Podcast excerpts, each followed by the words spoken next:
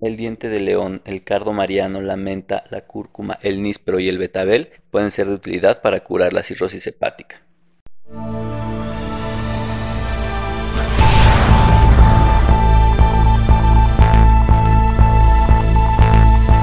Evidentemente esto no es cierto. Hola, ¿qué tal? ¿Cómo están? Bienvenidos al podcast para pacientes con enfermedades hepáticas. Mi nombre es Norberto Chávez Tapia, yo soy médico, soy gastroenterólogo y hepatólogo y en este podcast vamos a platicar sobre las problemáticas que tienen los pacientes con enfermedades hepáticas. Primordialmente vamos a hablar acerca de cirrosis, de hígado graso, de hepatitis, de todas las enfermedades o alteraciones que un paciente con enfermedades hepáticas puede presentar. El objetivo de este podcast es informarles, darles datos que sean importantes para ustedes, que les puedan ser de gran utilidad para la toma de decisiones. Este podcast no busca la automedicación, no busca el autocuidado, lo que busca es que el paciente pueda seleccionar a su médico, ayudar a su médico, preguntar a su médico. Esto es sin duda muy útil porque va a facilitar el proceso de atención de estos pacientes que suele ser bastante complejo. Empezamos nuevamente nuestro podcast tocando algunos de los mitos más frecuentes que podemos encontrar sobre las enfermedades del hígado. Todo esto surge debido a que durante estas épocas cada vez vemos con más frecuencia el nacimiento y desarrollo de un montón de nuevas bebidas alcohólicas. Y muchas veces los pacientes preguntan si tomar los fines de semana es perjudicial y si esto les va a dar cirrosis a largo plazo o no. Y esta es una pregunta importante porque en el afán de querer contrarrestar el consumo de alcohol durante los fines de semana, pues intentan buscar en internet toda esta serie de supuestas curas mágicas que les evitarán el riesgo de tener cirrosis hepática. Y la realidad es que es muy distante a lo que ellos creen. Primero, nada de lo que dije es de utilidad para mejorar alguna función hepática e incluso algunas de ellas pueden ser tóxicas. Así que hay que evitarlo en la medida de lo posible. No hay una cura nutricional mágica para evitar el daño asociado al consumo de alcohol.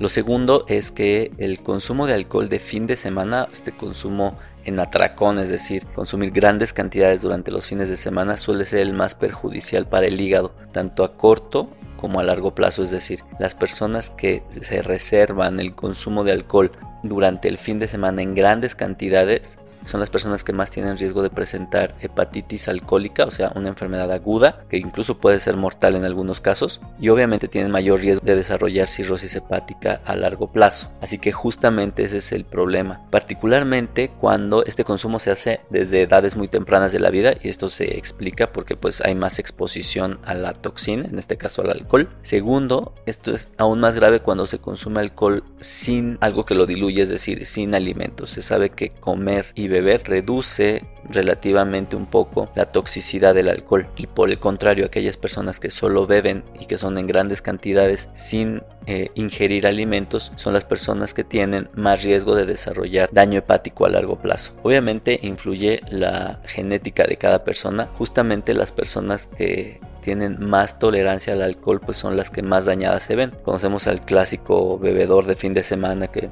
puede tomar grandes cantidades de alcohol y no aparentar o no realmente estar bajo los efectos tóxicos del alcohol, es decir, no estar bajo los efectos de de la embriaguez, justo estos pacientes son los que más riesgo van a tener a largo plazo de desarrollar cirrosis hepática porque su tolerancia pues les permite tomar más alcohol y por tanto pues obviamente su hígado se daña más. Es un hecho también que el estado nutricional es importante, algo que pregunta mucho la gente bebedora de fin de semana es si el tipo de alcohol influye. Al final del día lo que influye es la concentración del alcohol. Entre más concentrada es la bebida y obviamente más cantidad se bebe, el riesgo se incrementa de manera muy importante.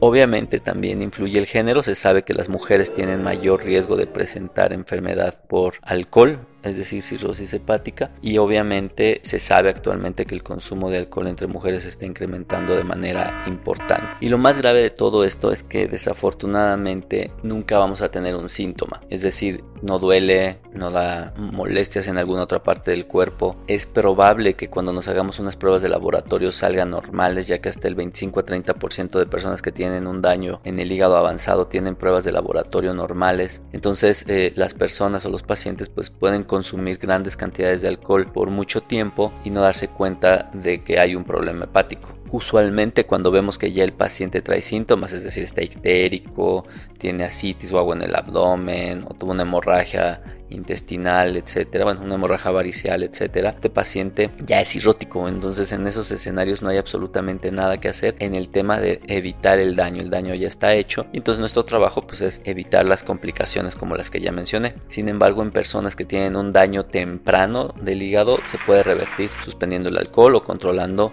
el factor de riesgo que les está ocasionando el daño a este nivel. Para esto es bien difícil poder establecer una pauta de cómo detectarlo tempranamente. Si es un hecho que un ultrasonido hepático y unas pruebas de laboratorio básicas pueden ser de utilidad, pero como les mencionaba, algunos de los pacientes pues van a estar normales hasta ya muy avanzada la enfermedad. Se pueden utilizar marcadores no invasivos de daño hepático como el fibroscan, pero obviamente pues son costosos. Aquí creo que la recomendación es tener un consumo razonable y moderado del alcohol, evitar el gran consumo de fin de semana, sin duda. Y obviamente si ya sabemos que tenemos este consumo y llevamos varios años haciéndolo, creo que sí sería bueno acercarse con un gastroenterólogo o con un hepatólogo para poder darle una revisión adecuada y poder establecer realmente su perfil de riesgo, particularmente porque son gente joven y obviamente la media hoy de presentación de cirrosis hepática anda alrededor de los 45 años, entonces se podrán imaginar que es un problema muy muy importante. Y pues no dejar de olvidar que actualmente el alcohol sigue siendo una de las drogas lícitas